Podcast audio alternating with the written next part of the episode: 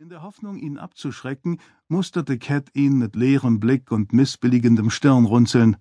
Doch Sonnenbrille war nicht zu bremsen. Er tänzelte im Rhythmus eines Soundtracks heran, der nur in seinem Kopf spielte. »Hey, Babe«, sagte Sonnenbrille. »Heißt du zufällig Wi-Fi?« Kat wartete. »Ich spüre da nämlich so eine Verbindung.« Stacy prustete los. Kat starrte ihn nur an. Er fuhr fort. »Ich mag euch, kleine Bräute, weißt du? Ihr seid einfach entzückend.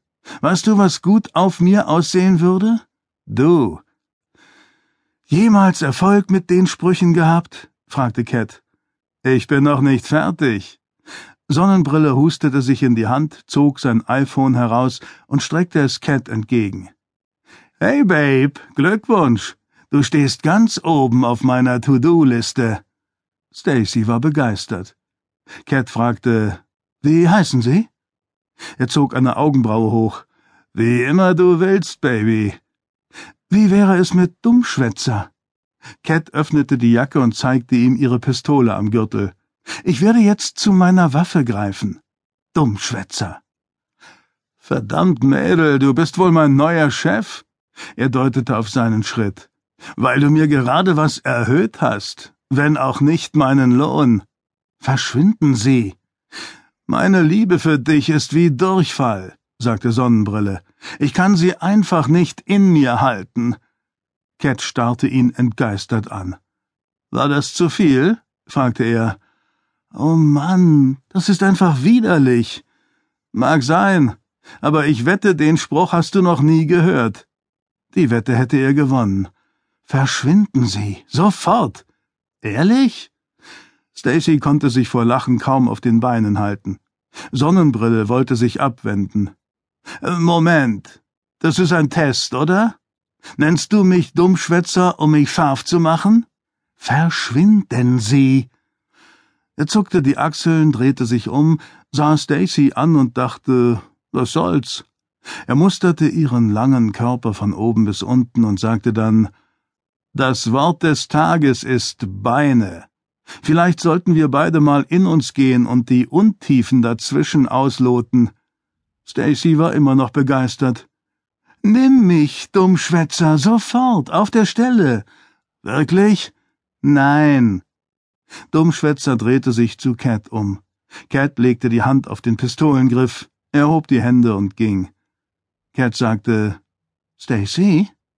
Hm? Warum glauben diese Typen eigentlich immer wieder, sie hätten eine Chance bei mir?« »Weil du hübsch und keck aussiehst.« »Ich bin nicht keck.« »Nein, aber du siehst keck aus.« »Jetzt mal ehrlich, sehe ich wirklich wie eine totale Versagerin aus?« »Du siehst beschädigt aus«, sagte Stacy. »Ich sag das nicht gerne, aber der Schaden, und du strahlst es aus wie ein Pheromon, dem diese Weicheier nicht widerstehen können.« Beide tranken einen Schluck. »Also, was wird mir nicht gefallen?« fragte Kat. Stacy sah dem Dummschwätzer hinterher. »Jetzt tut er mir leid. Vielleicht sollte ich ihm einen Quickie gönnen.« »Fang nicht wieder damit an.« »Wieso?« Stacy schlug die angeberisch langen Beine übereinander und lächelte Dummschwätzer zu. Er zog ein Gesicht, das Kat an einen Hund erinnerte, den man zu lange im Auto gelassen hatte. »Findest du diesen Rock zu kurz?« »Rock?« sagte Kat. »Ich dachte, es wäre ein Gürtel.« Stacy gefiel das. Sie genoss es, im Mittelpunkt zu stehen. Sie riss gerne Männer auf, weil sie glaubte, eine Nacht mit ihr wäre für die Typen eine Erfahrung, die ihr Leben verändern würde. Außerdem war es Teil ihres Jobs. Zusammen mit zwei anderen hinreißenden Frauen besaß Stacy eine Privatdetektei. Ihre Spezialität? Männer, die fremd gingen, zu überführen. Oder sagen wir besser, zu verführen. »Stacy? Mhm? Was wird mir nicht gefallen?« »Das hier.« Während sie weiter mit Dummschwätzer kokettierte, reichte sie Kat einen Zettel.